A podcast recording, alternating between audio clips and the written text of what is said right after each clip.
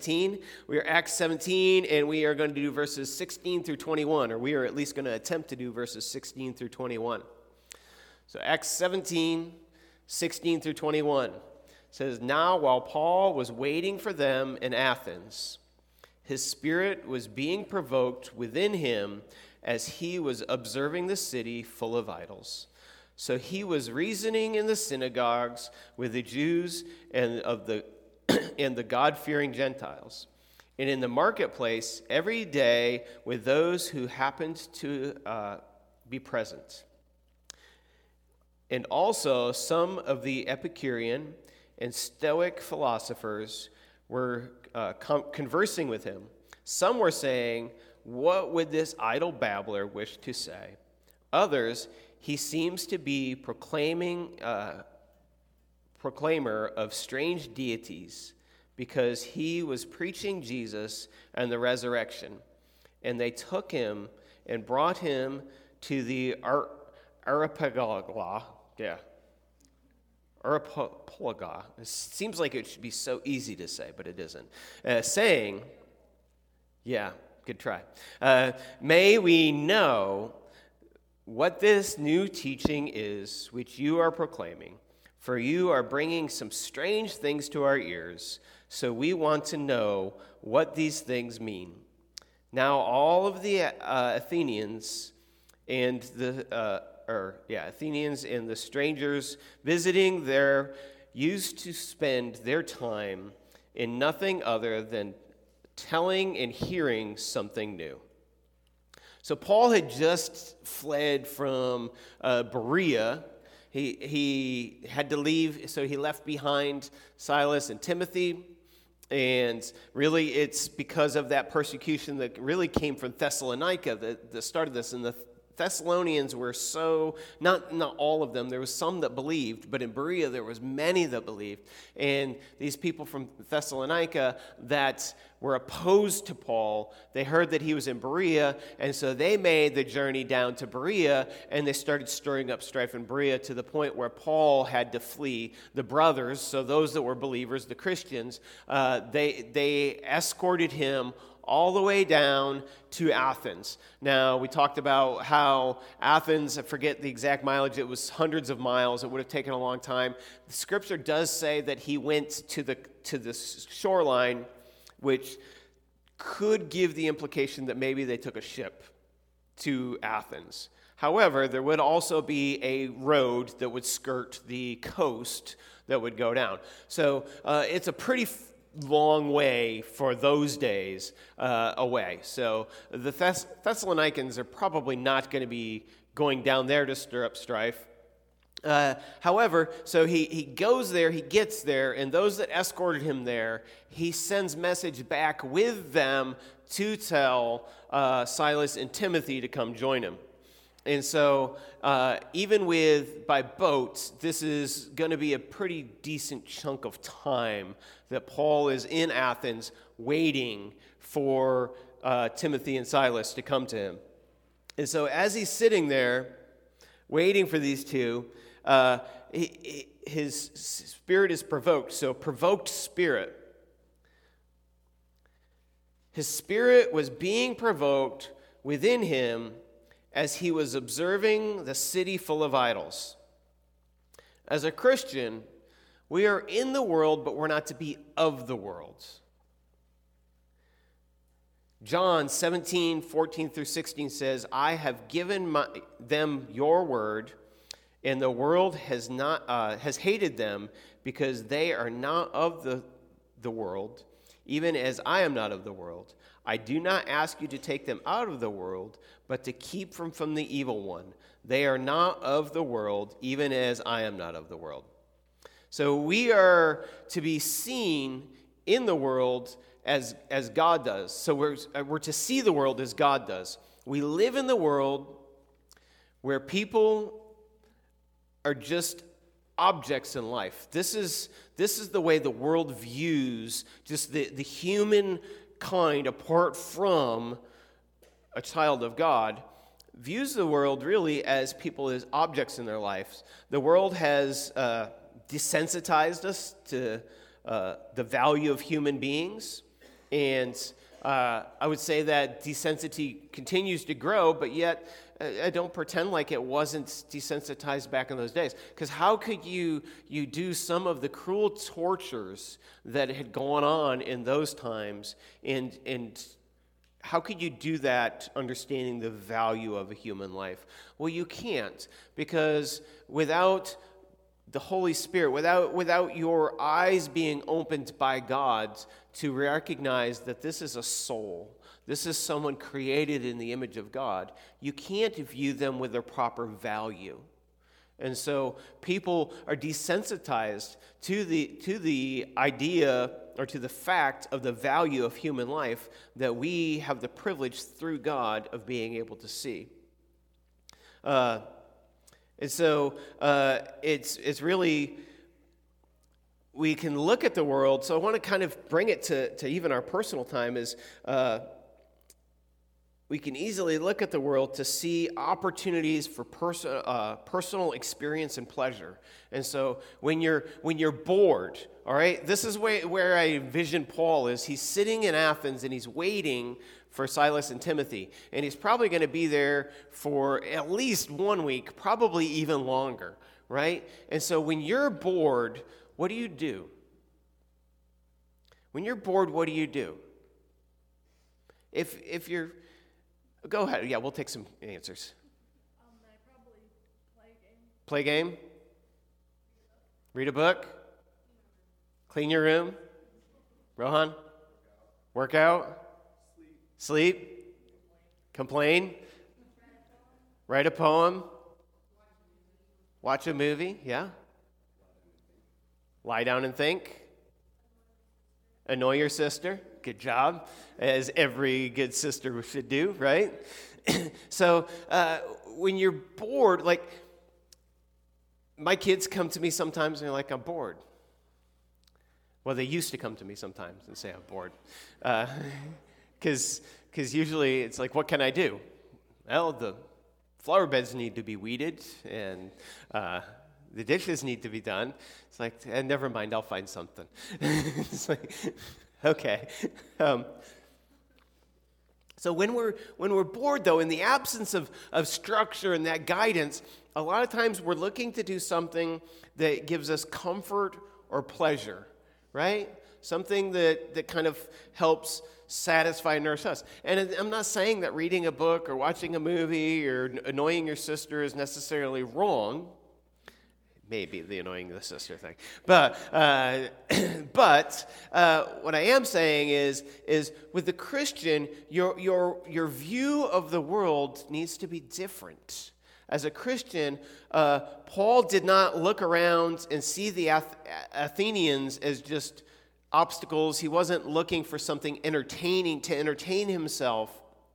He looked around and he saw the idols, and his heart was broken because he saw lost souls destined for eternity in hell unless somebody brings the gospel to them. And that takes effort, that takes work, right? Because you don't walk into a room and just sit there and, and it's just not natural except for that miraculous work that God does to start changing your heart to do this. You usually don't walk into a room and sit there and say, okay, that's a soul. I wonder if they know Christ. I wonder where their eternal state is. And that's, that's the reason why I need to engage them in conversation. That's why I need to befriend them is I need to find out if they're a Christian. If they are, I need to make sure that it's my job to help them look like Christ. And if they're not, I need to make sure it's my job to at least present the gospel before them. That, that is something that is not a natural human function. There are a lot of people that can be very empathetic, right? There are people that are good people at connecting and making friends and communicating. But apart from that work of Christ that works in your heart to change your spirit, to view people through the eyes of Christ, and that is to see them as lost souls or as souls needing to be conformed to the image of Christ. And if that's not your heart, and you are a Christian, you need to pray for that to be your heart.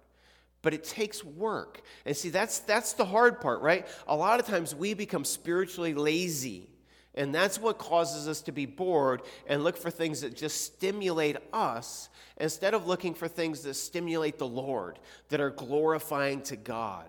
And so we see the world through our own eyes and what we desire. Instead, we walk into a room and we look around and we say, Who are my people? Who are the people that I relate to? Who are the people that are gamers like me? Or who are the people that are into poetry like me? Who are the people that dress like me? Who are the people that look like me? Who are the people that are maybe increase my status in my group if I'm a friend to them? That's how we look at the world. And we see that person and it's kind of like, Yeah, you know what?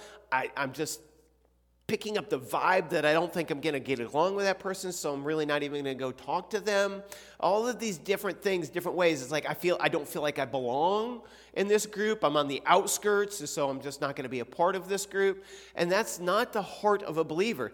That's easy, that's lazy. Looking at somebody and just saying, because, simply because they are created in the image of God, I need to care for them.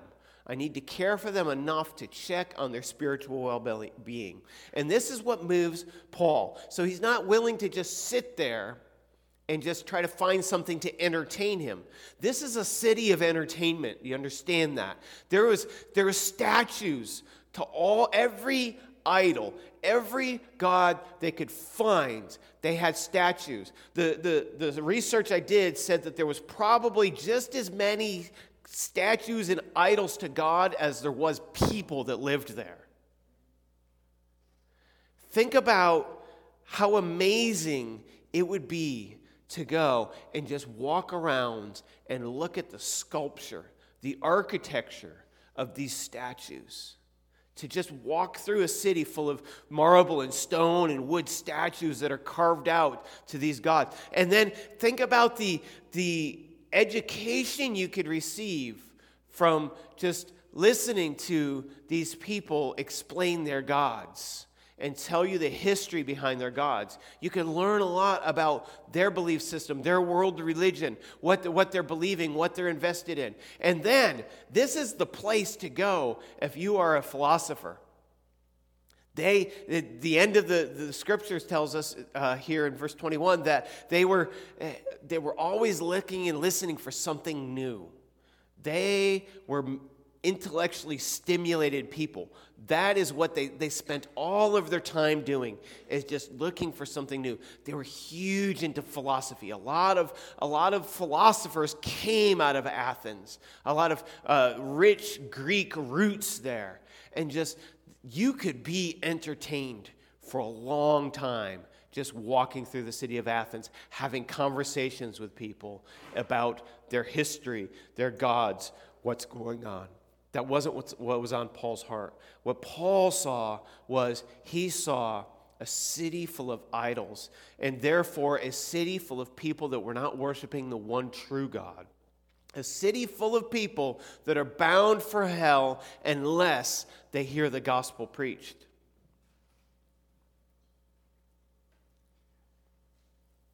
And so, having that, that uh, provoked heart sees people as souls.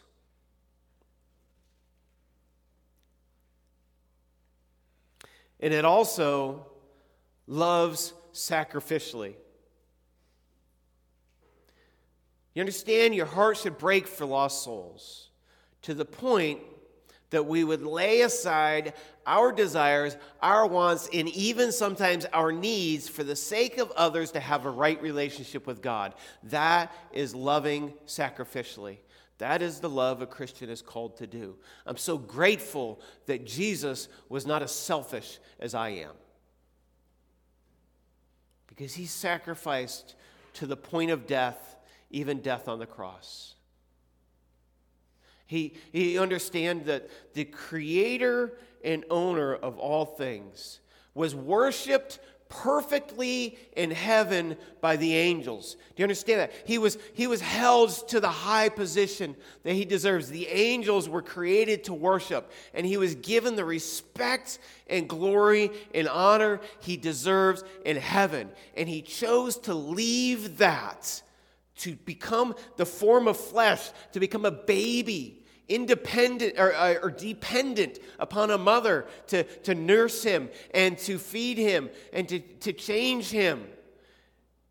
The creator of the universe, perfect and holy and just, left where he was perfectly worshiped to take on the form of his creation with the intent of being mocked, persecuted, and crucified by the very things he created and loves.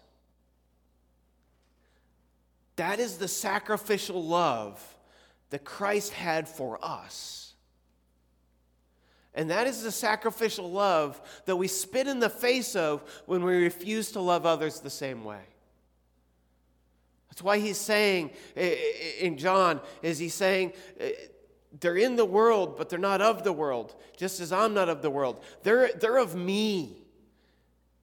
And if we claim to be Christians and we're of Christ, then we should be loving like Christ loved. We're not going to do it perfectly, but far too many times we use as an excuse. We say, well, I'm not going to be perfect. No one's perfect, right? We use that as an excuse. Well, guess what? The goal is pursuing perfection. And there is no excuse for not pursuing that goal. And will you fail? Yes. And then you get to repent and you get to rejoice in the forgiveness that's granted to you by Christ, and you get to live in the light of that because He has cast it as far as the east is from the west, and you get to pursue that goal of perfection again. But that's the goal of perfection. It's not perfection in your job, in your hobby, in your family, in your career. It's, that's not the perfection. The perfection is the pursuit of Christ likeness. And this is the heart of a Christian, is someone that would lay aside their personal needs. Philippians chapter 2 just leads you all the way through this, right? It gives you the examples, and it gives you that perfect example of Christ.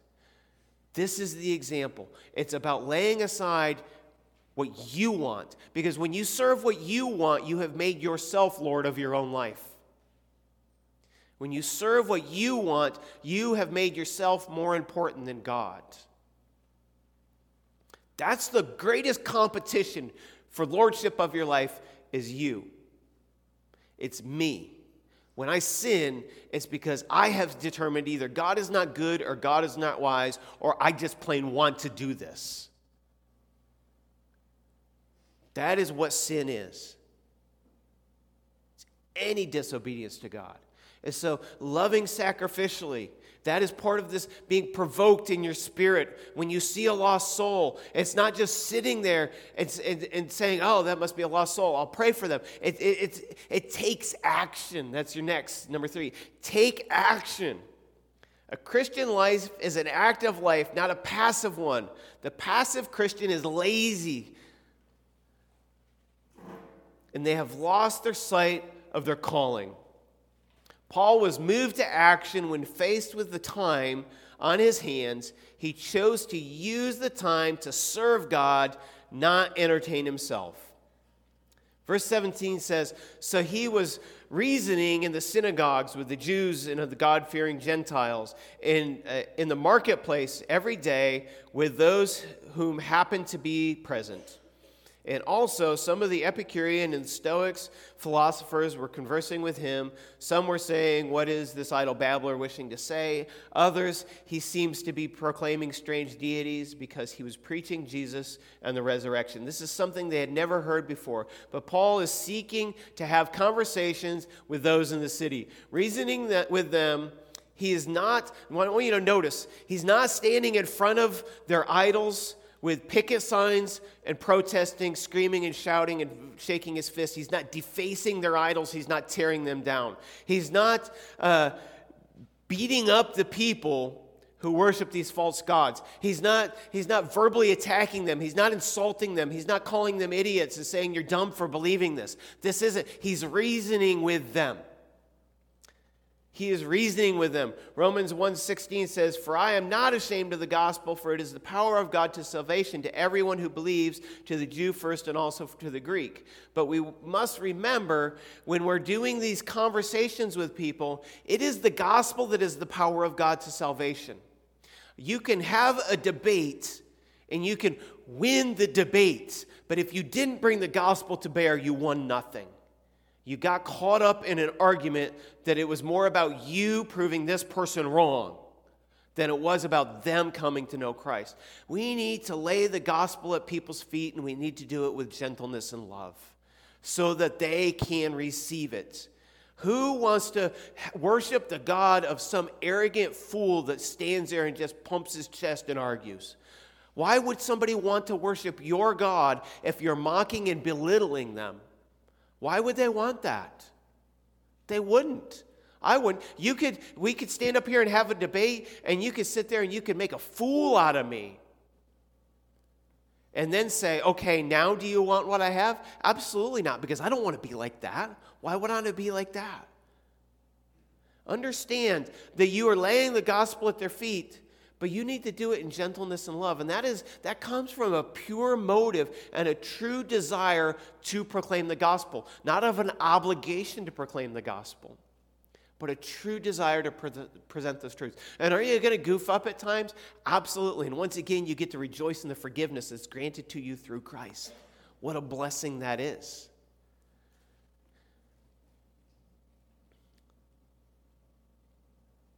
So any argument or debate that does not bring the gospel to bear is futile. The Athenians would also have gladly accepted a new God to put on display. It was obvious they thought the more gods, the better. And so it's not that he is just proclaiming a God. They would have gladly accepted just, hey, create another statue, right? Much of the pagan worship is to try to bring physical comfort, blessings from other gods, protection from that God, uh, don't, off, uh, don't offend this God. There is no absolute truth in their belief system because they want every last possible God they can get their hands on. And so there is, it's, it, this is a perfect picture of society of accepting everything. Okay? This is that picture. Everything. It's like we will encompass it all. And so there is no absolute truth in this society. And in a world where there is no absolute, or in a world where truth is subjective, everything is subjective. It's like a ship lost at sea with no anchor. The winds of philosophy push it one way while the waves of emotion pull it another way. It's tossed through life, moving in whatever direction the need of the moment calls for. The only possible end state is to be dashed against the rocks and broken apart unless saved by the solid anchor of absolute truth that is only found in the, found in the gospel of Jesus Christ. Matthew Henry put it this way when describing the Athenians The greatest pretenders to reason are the greatest slaves to idolatry. The greatest pretenders to reason are the greatest slaves to idolatry. People are pretending to rationalize and have reason to things that are absolutely unrational and unreasonable. Absolutely ridiculous to be able to say, I get to decide what gender I am. It, it just can't even define a woman. It, it's mind blowing. And you look at it at face value and say, this is lunacy.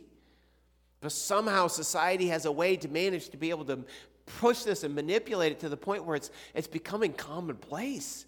And it's absolutely crazy because there is no rationality, there is no reason. And that society is going bound to be subject to idolatry, to be worshiping the things that they're trying to rationalize. Romans 1 tells us throughout. It, it, just paints the picture of this society then and the society now. And that is, is those that they know the truth. It's, it's written in their heart. So they know that what they're, te- they're doing is crazy, is lunacy, but yet other people are going along with it and they're buying into it and they're convincing themselves, right? But they know the truth. It's, it's in nature, it's screaming to them that God is truth. And it's written in their heart. Their moral law is written in their heart. And yet they suppress that truth and they believe a lie and they end up worshiping the creature rather than the creator.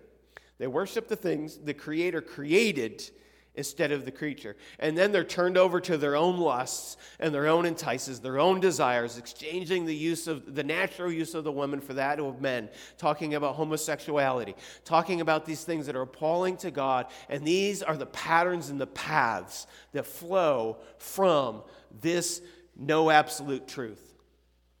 This truth is subjective, it is what I want it to be. And everybody's truth is equal. We all have our own truth. That's hogwash. So let's talk about the people of Athens. So he's reasoning in the synagogues. So it would seem that probably the reason why he's mentioning the Jews and the God fearing Gentiles in this is because that's Paul's usual starting place.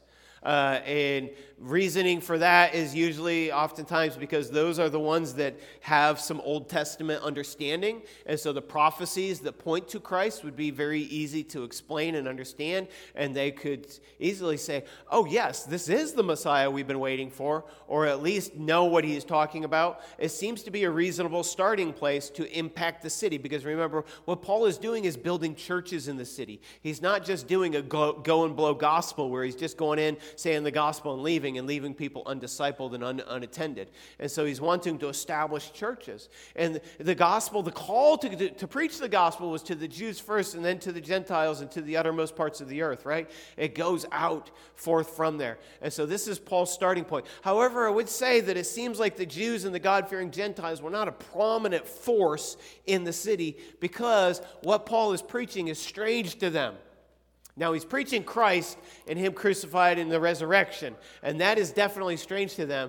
But even, even if the, the Jews and, and the Gentiles that were God fearing were pushing out, there would have been the understandings of some of the prophecies that were tied to this. It wouldn't have been quite so strange. Plus, there really just doesn't seem to be a strong foothold in this pagan world, in this pagan religion, or this pagan city. Uh, doesn't seem to be a strong foothold of those who were even adhering to Jewish law or, or to the Old Testament laws to a high degree. So that's why I think that the Jews and the Gentiles are mentioned in this, though, is because it is usually his primary audience out of the gate. Now let's talk about the Epicureans. Uh, they would be followers of the Greek philosopher Epicurus. and this is your uh, early uh, foodies, okay?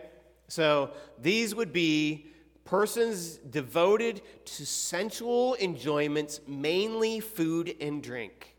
And so to be uh, an Epicurean is a foodie.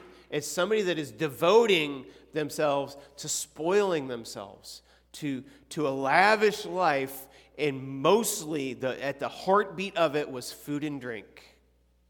And so they liked the finer things in life, especially a good steak and just they, so this was their obsession. This was their philosophy it's kind of this eat drink and be merry for tomorrow we die. It's it's live for now live for the moment. This is important and so we are in this moment live for this moment. And then we have the stoics and they'd be followers of the greek philosopher zeno. And this was the uh,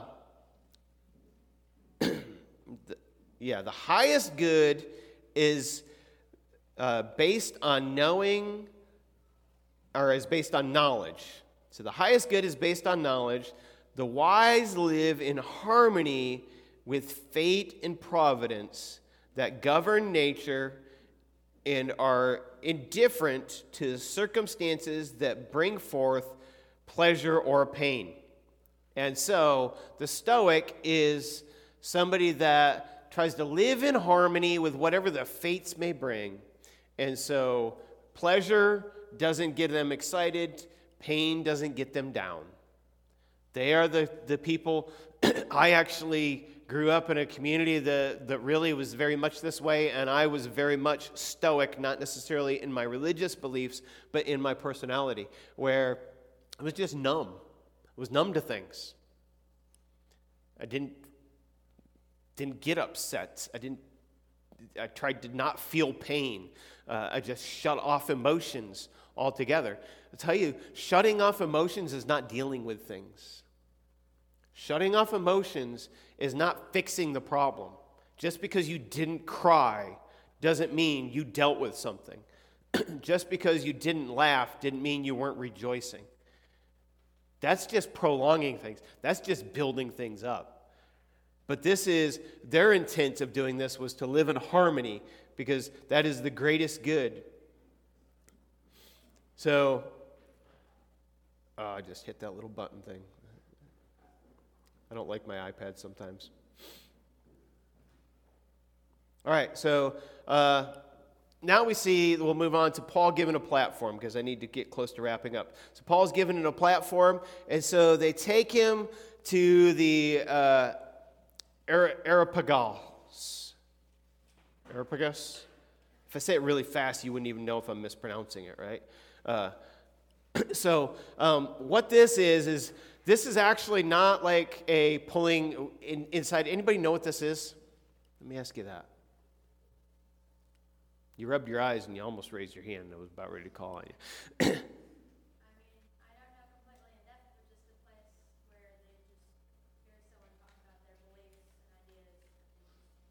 Good. Yeah. So it is. It, it's not. At first, I was like, "Oh, is this like the temple for one of these beliefs?" But this is a place where they bring somebody to talk. And really, what it is is, is an outcropping of rocks.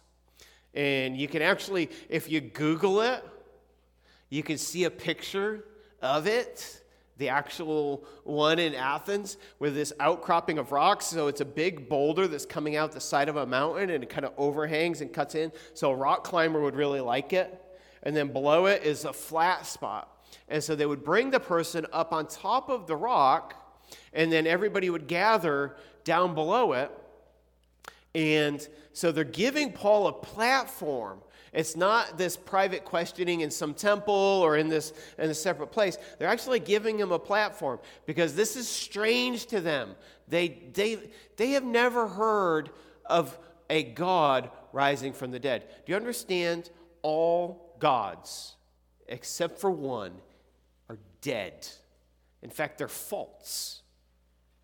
But every prophet of one of these gods, dead, buried in the grounds. It, there is an end state. There has never been a resurrection. We serve the risen Savior. We serve the only risen Savior. We serve the one true God. And so this is strange to them. They have never heard anything like this. And some are saying he's an idle babbler, and some are saying he's proclaiming strange deities. So Paul is given a platform to be able to explain and expound on this. And so now he is standing on top of this rock. Can anybody guess where this rock is located? What? Athens, but we're getting ready. I'm giving I was so bummed that I don't get to, to do this. Tyler gets to do this message. Paul's message on Mars Hill. Right. This is this is on Mars Hill. He doesn't move from here to proclaim this next message. And so Tyler's going to get into that next week, and you'll be able to hear more. Uh, really, what you're going to be able to hear is an absolutely amazing form of apologetics that presents the argument and immerses it in the gospel. Apologetics apart from the gospel is useless. Philosophical arguments of the existence of God are useless if they're not accompanied by the gospel. Understand that.